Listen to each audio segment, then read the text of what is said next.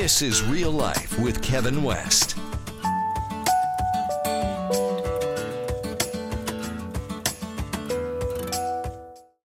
We've been talking about um, Psalm eighty-five, and I really sense with all my heart that as we transition and we move towards the last two to three weeks going into the November, Thanksgiving Sunday, the Sunday before Thanksgiving, when we're going to receive communion, and we'll capsulize all this and we'll we'll put it in uh, um, the history books of our last eighty-five days. I really want to tell you a little bit about, just to bring everybody up to speed, but also kind of push us into, I'm going to transition into more of the New Testament. We've been talking a little bit about, or a lot about, the Old Testament. We've been talking about what God has done in the intent. Uh, uh, many of us don't understand, and I, I didn't for the longest time understand the fulfillment and the understanding of how big this thing really is. So let me just kind of summarize real quickly. If you, you just track with me for just a minute, it'll bring you up to speed, and I can launch into the, the next set, the part of this, this series that we're doing. It was a time when the children of Israel were coming out of Egypt that were in heavily in bondage for four hundred thirty years. They were under such control of the government of Pharaoh and all of the taskmasters that when they finally did come out and Moses was called to bring them out of Egypt, when they crossed over the Red Sea and come out into the wilderness, they weren't in where they were going to be, but they weren't where they were in the past anymore. So they were in transition. They were in between. The challenge that they had in the wilderness was that their mindsets were still stuck in Egypt. They had no new mindsets. You have to have new mindsets to replace old mindsets. If you don't have new mindsets or new truths or new understandings, you'll always revert back to the way you always done things. Just the way it works. So the you, you, only way you would displace old mindsets is with getting new truths, new understanding, new fresh revelation. You've got to have some new enlightenment to, to, to discard some of the things that we've known in the past. So when the children of Israel came out of Egypt, they're in the wilderness, Moses comes along, and he, as he's bringing them forth, he's telling them about all these promises that are yes and amen, and what God has for them. The challenge is they had no frame of reference on what tomorrow looked like, and all they had was four, four hundred thirty years or ten and a half generations of, of people telling them in their own experiences of how to live under the control of government, under the control of a dictator, and a control of a, a taskmasters, where they just learned to maneuver in their system, but never understood how to truly be free and how to create. They didn't understand unlimited possibilities. All they knew was the possibilities that they had were always going to be under the control of this Pharaoh system, this, this government system. When they finally got to that place, they looked at Moses, they said, look, you're, because they were so used to looking at the Pharaoh and the system to be their source, when they get out into the wilderness, they didn't know how to live free, so they looked to Moses to be their source. Instead of looking to God to be their source and giving them unlimited resources, even though manna was falling from heaven, their shoes weren't wearing out, they were living in this place, they're going, man, this is incredible. I love living out here. However, we want water. Moses, get us water. Moses, get us meat. We need quail. We need food. And so they're constantly murmuring and complaining because at least back in this controlled environment, in the old mindset, they had security. When you take a, a leap of faith and step out into an area of life, you have to leave back your security and dependency on other people. Amen. You step out and you come out here to the wilderness, you're going, oh my God. And there's a time period between where you were and you leave security to a time that you're not really where you're going to be, but you know it's coming. And that transition period in the middle is a time of, oh my God, what am I going to do? And if you're not careful and you don't get new mindsets, you don't get new truths, no new understandings, you'll look to Moses, you'll look to the new place, your wilderness, your transition, you'll try to hang it onto somebody's head rather than look and say, no, God brought me out, God will take me in. Amen. Right? So Moses became that point of contact. Moses became the man, the one they looked at. Moses, if you go talk, talk to God, just we don't want to go talk to him. You just tell us what he said, and then you come back and tell us what he said, and we'll just do what he said. It was never God's will for just one man to, to speak to everybody else. It was God's will for everybody to be able to hear, to hear God for himself. Right? That was a picture. So Moses goes up on this mountain, he gets these laws, he gets these rules, and he gets these world, these understandings, the t- tablets of stone, he gets these Ten Commandments. He comes back down and he starts telling them, listen, I got two things. I got two things. I got rules for us to live by, and if we do it right, man, we can have a long life. It's going to be good. I also have a pattern, a picture that God gave me in detail how to build a tabernacle or a place where God will come down and visit with our with his people. And we're going to do that as we travel and sojourn and go through this wilderness experience, because our destination is not the wilderness. Our destination is this land of promise. And the land of promise is a place that flows with milk and honey. It's a place that has peace and joy, unlimited possibilities. It's going to be incredible when we get there. However, you can't get there without going through this. You don't get a just, it's not a hop and a skip and a jump. It's a hop and then, boom, you get your head beat in right here. Right? Amen. It, uh, and I know what we, we preach a lot of times in our church world. We preach it, it's, you know, it's, gonna, it's all going to be perfect and good. No. If anybody ever preaches that the kingdom of God has no troubles for their people, they're lying to you. Amen. It is hard.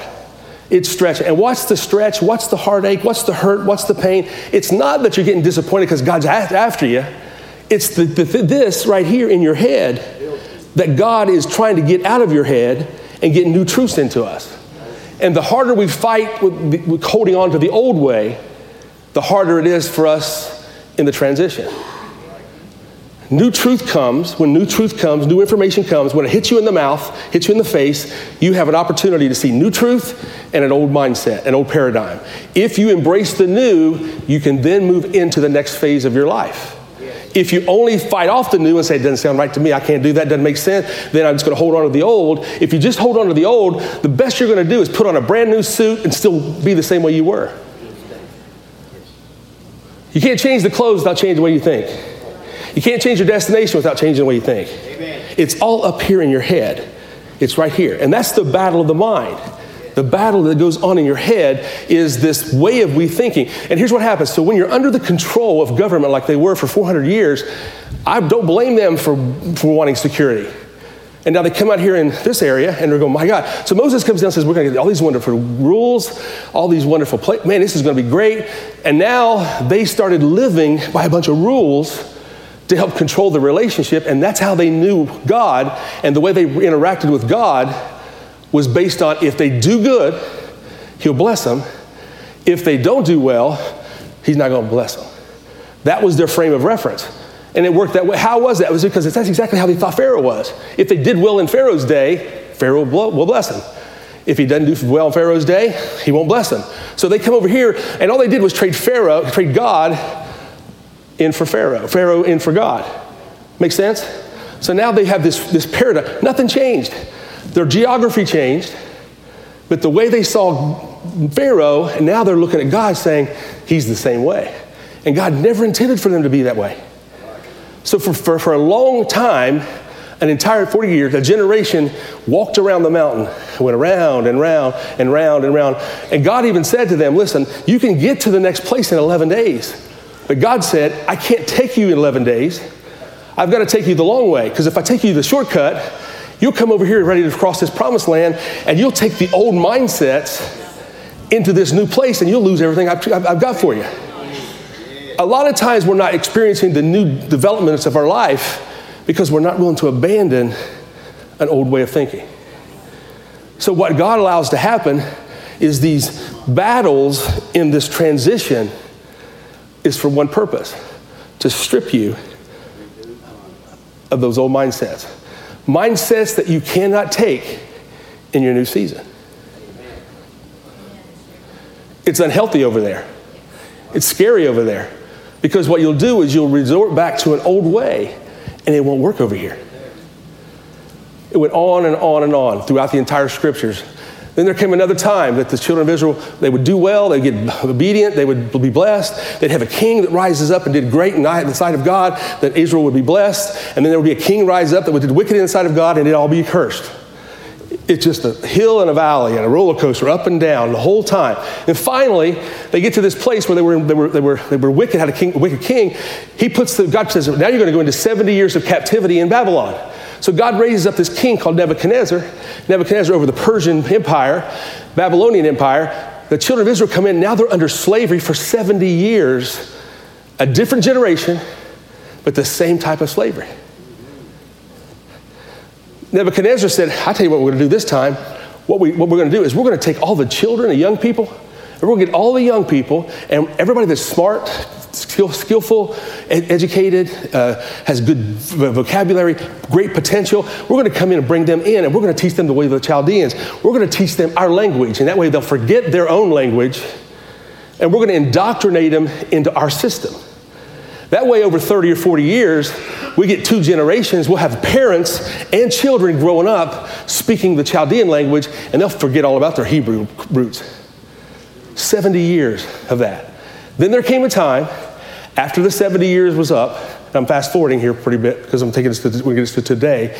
After seventy years of captivity, God begins to raise up voices, leaders, that begin to say, it's time for you to come out of Nebuchadnezzar's role, rule and come out here, and it's going to be a time for us now to do exactly what the children of Israel should have done when Moses brought them out of, the, of, of Egypt. Moses brought them out of Egypt. They all died in the wilderness. Moses died seeing the promised land, but he could never enter it. Joshua took them in, right? A different type of leader, a different type of voice, a different type of time, a different type of people.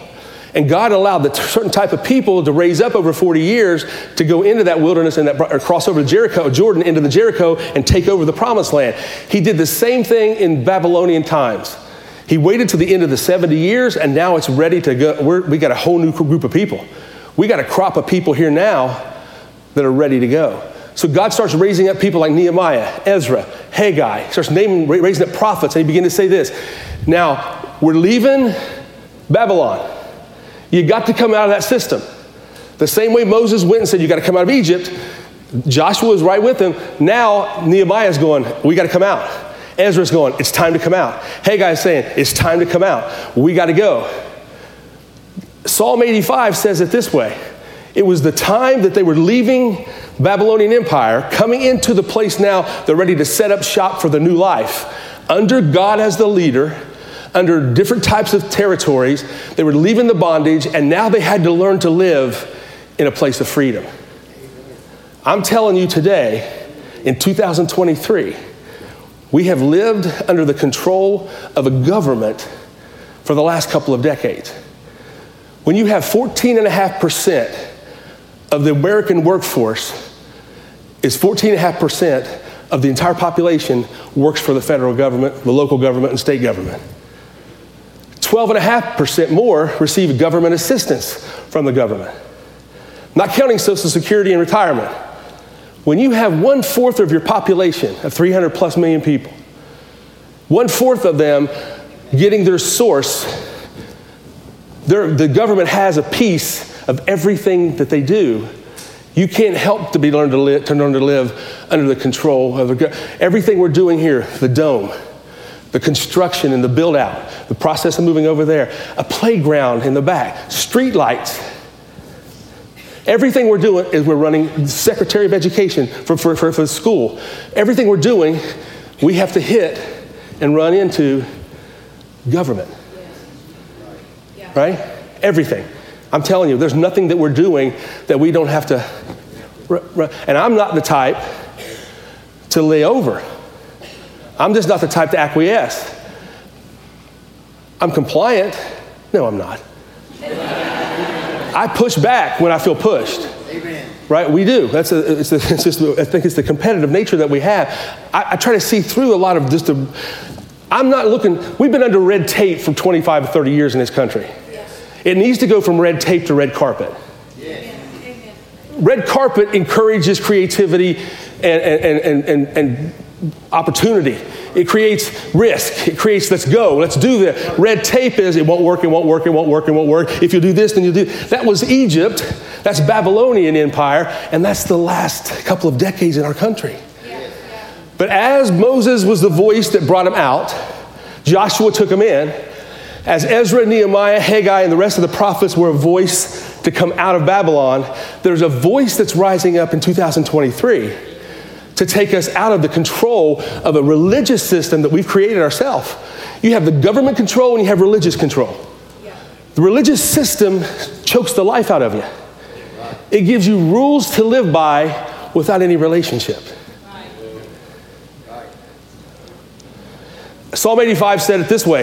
There was the sons of Korah. They wrote it and they said, oh my God, here we go. He says, God, remember us. We're a generation, they said, that is living on the threshold of coming out of Babylon into a new day. You're Psalm eighty-five. You're alive today as an adult with children and grandchildren. You're alive today because you are a generation that's been chosen to step forward and cross over a threshold into a new day, into a new time with a new mindset.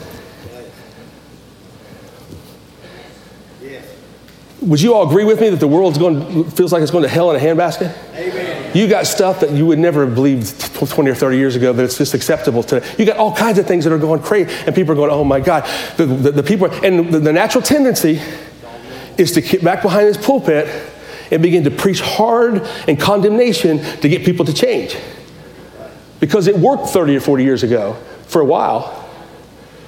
What we decided to do here, and what I'm connected to, and what the Lord is doing, I believe, globally, not just here, is we got to get the big picture to know what we're part of.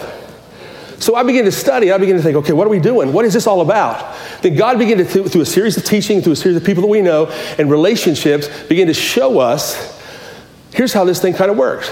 So at the beginning, before the beginning of time, in the beginning of time, God had angelic hosts, day one through six, he created everything.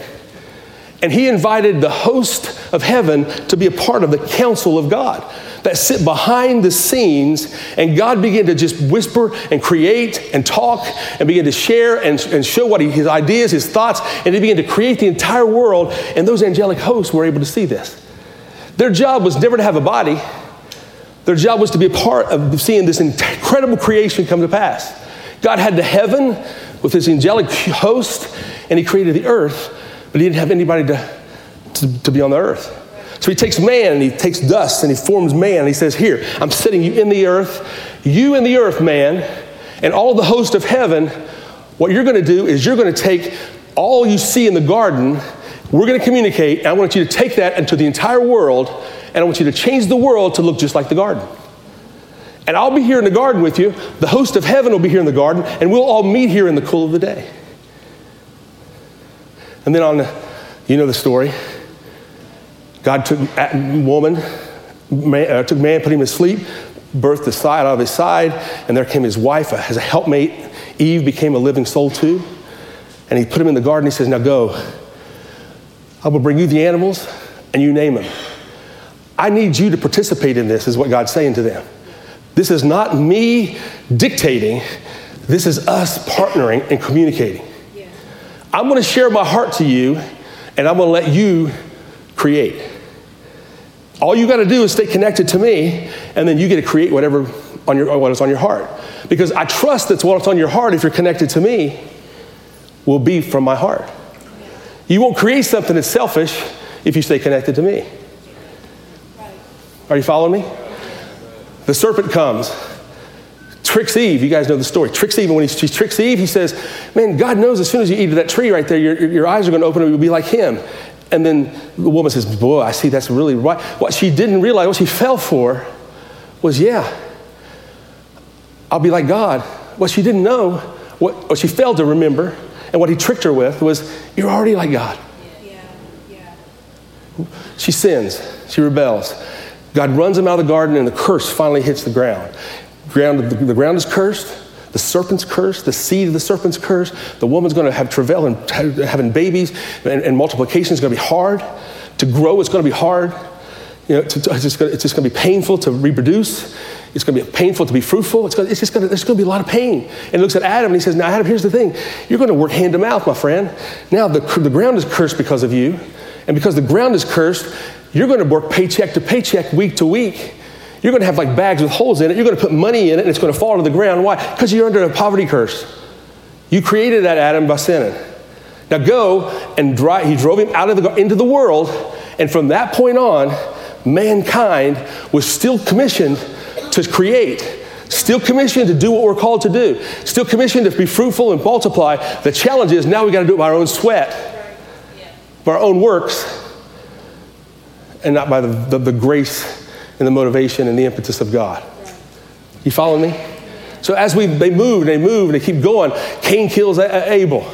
It just gets really crazy. And then about the sixth chapter of, of, of Genesis, the angelic host that watched this happen, that fell and fell with the Lucifer that fell, they they saw the the, the, the, the the curse was the seed of the serpent will be at enmity with the seed of the woman. And follow me here. I, I know I'm a little deep here, but the reality of it is, is when those angel, those third of those angelic hosts fell, here's what the Bible says in Genesis chapter six. When the sons of God, those angels, saw that the women were good looking, they descended on a mountain, came and took in bodies, and began to have multiplication and began to have fruitfulness with the women. So the seed of the fallen angel now entered into the earth at enmity with the woman's seed. You tracking so far? Yes. Are you sure? Yes. Can I keep going? Then God looks at it in Genesis chapter eleven and says, I got to do something.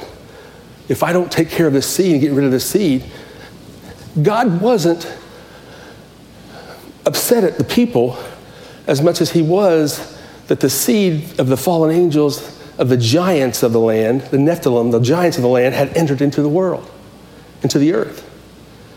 So God then raises up Noah, and he says, I got Noah, I, I got eight, I got all the animals on the ark, and they're on here. Now what, what I've got to do is I got to destroy all of that, because if I don't, that seed is going to continue to multiply, and it's going to get worse. So he destroys it with water. But then he puts a rainbow in the sky for Noah, and he says, I'll never destroy that bow, that rainbow. I'll never destroy the earth again with water. In fact, what he's saying is, I'll save it with water. Right? In fact, what he's really saying is, this is going to be so, this is a Wednesday night teaching. I know it is. I can feel it. It's Sunday morning. Some of y'all just like, you know, little stuff. Jack and Jill went up a hill and just get a poem, and yeah, and turn it into a Christian song, and we sing it and put it on the lights and everything. Everybody's happy. We're, yeah, everybody's happy. We're excited. We walk out and get our head beat in on Sunday afternoon. We got to go. We got to push. Why? Because you're a generation that's not going to stay in Babylon control any longer. You are a generation that's going to learn to live in creativity with unlimited possibilities. Why? Because your generation after you and your children's children need to be building off of what you leave, yes. Not what you don't have. They can't always learn from our past bad experiences. They got to start learning from some of our good stuff too. Yes. We got to start feeding them things to build. Our ceiling should be their floor. You, are you with me? They shouldn't be going, oh, I'm not going to do that any longer. I, I gotta. I, I know my dad did this, my mom did that, my grandparents did that. I'm not doing like they did. Listen, I've, grew, I've grown up and I've learned everything my parent, my mom and dad did not know as a parent and as a t- teenager. She's here today. Some of that stuff was pretty good, Mom. It's a true story. I'm, I, now, I, now I parent like I was parented. You know what I'm saying? And I blame him for every day for it too, by the way. What I'm saying is we're moving into a time where the, the, the next generation and the generation has, to, has, to, has to, to build on this. Here's what happened. So when Israel comes out of this place, and now in, in Nehemiah says, we're going to build, and we're going to build big. You got the Nephilim there. They're, they're, they've fallen out. The, the giants have been destroyed. The, the seed was still here, but the giant was been destroyed. Now God has to re- reinvent the entire world again. And, and Noah comes off of the ark. And as Noah comes off the ark with the eight, all we got to do is what's right. We just got to do what's right. If we'll just do what's right, we'll be okay. We'll just do what's right. And everything from Old Testament, Old Covenant was based on what you did, not what, what he, who he was. The message now starts changing because the prophecies start coming in after Babylon. The prophecy starts entering in, entering in very regularly about there's coming a day when God's not going to be mad at you because of your sins and transgressions. There's coming a day when everything's going to change. There's coming a day. There's coming a day. There's coming. You're going to know it too. Isaiah said, there's going to be a sign that's going to be given to you, because there's going to be a, a, a lamb that's going to be born, a man that's going to be born, and that son, that, that son is going to be born from a, a, a woman that's a virgin. She's going to give birth. And when you know that time is there, everything in history is going to change. Prophecy after prophecy after prophecy. Now the Jews and the Hebrews are all coming together and they're working together. The, the, the Sadducees, the Pharisees, all these people are still re- doing religious things, doing outward works, doing everything they possibly can in anticipation of the day when the Messiah, the Lamb of God, comes and changes the way this thing is done. Hundreds of years go by. Hundreds of years go by. And I'm skipping a lot of Old Testament story to get to where I'm going because a lot of this I've already taught over the last several weeks. But here's the thing. Right from Malachi to Matthew, there were four hundred years of silence, nothing spoken. And all of a sudden, when the fullness of time had come, it was time for a change, like it is today.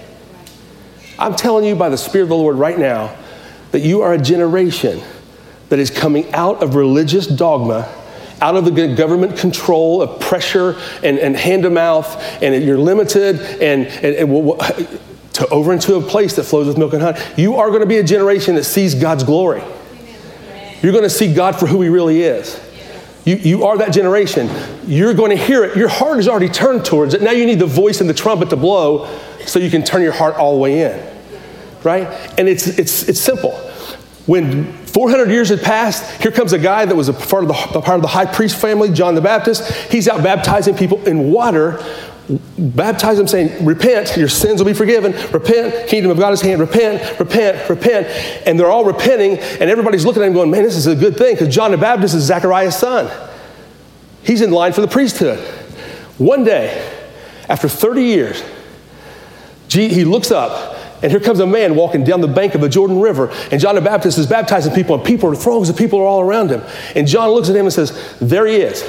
Behold, look, everybody see him. The Lamb of God that takes away the sins of the world. Everybody had been prophesying for four thousand years. It's now your day. It's, the promise of the future is coming into the now. What he's saying is you don't have to wait any longer. I'm fasting. He said, I'm fast forward to this thing. Everything that you've been believing for is available to you today. Behold, the Lamb of God. Jesus walks down off that bank, goes into the water. And when he got into the water, he looks at John and says, I need to be baptizing. You need to be baptizing me. Jesus says, I need to, you be baptizing me in the water, because if you don't baptize me, righteousness won't be fulfilled. And John looks at him and says, I'm not even worthy. Tie your shoes. Jesus gets in the water. What's this? When he comes up out of the water, this voice comes from heaven. And it's this Father saying, this is my Son, in whom I'm well pleased. He hasn't done one thing yet, and God's already pleased with him. And all of a sudden, this, this, this dove, spirit like a dove, a manner of dove, came down and landed upon him. Now what's this? For four thousand years, God was known as fire, because fire would come down in that timber, t- tabernacle. Fire would come down and consume him. Elijah consumed four hundred fifty prophets of Baal by fire. It was fire. Fire was judgment. Fire was judgment. All of a sudden, the message started changing. It went from fire and judgment, hellfire and brimstone, to a dove, which means peace. It went from a gospel of fire, I'm talking about fire for judgment, to now, this is a peaceful gospel. And the dove landed on Jesus and remained. Jesus then goes to the wilderness. And as he goes to the wilderness, he gets tempted for forty days of the devil, fighting with Satan. If you're the Son of God, if you're the Son of God, if you're the Son of God. He comes out after overcoming that. He comes back out of the wilderness, and he gets back into the city, into to do the work of the, the Lord, into the city in everyday life, filled with the power of the Holy Spirit that came upon him. For three and a half years from that day, everything changed. Peter wanted to cut off an ear. Jesus put it back on and says, Peter, no, we don't do that. And I got news for you. That's prophetic. Yes. Because our, our preaching, and I used to do it. I was good at it. We cut off the ears of the people that they can't hear, and they get mad at them for not hearing. We took the sword that Peter took, cut off the ear. We take the sword of the word of the Lord and cut your ear off so you can't hear, and tell you how bad you are and how bad you better do better, do better, you better do better, you do better, and beat him and beat and beat. And finally, you can't hear anymore. You become dull. Your ear hearing's gone. What Jesus do? He picks up the ear and says, "No, Peter, we're not of that spirit." Puts the hearing back on, ear back on, so the kid, the guy could hear. The sword is to allow you to hear, not to hurt you. The message has changed. Are, are you hearing what I'm telling you? It's no longer condemnation. Jesus comes and says, I'm not coming to condemn the world. I come to save it. If you're hearing condemnation, you're not hearing the right gospel. If you're hearing fear, if you're afraid, and say, I'm afraid of God. Man, he, he's so good. You should run to him with your issues. Why? Because he's not going to scorn you. He's going to take it from you. Are, are you following me?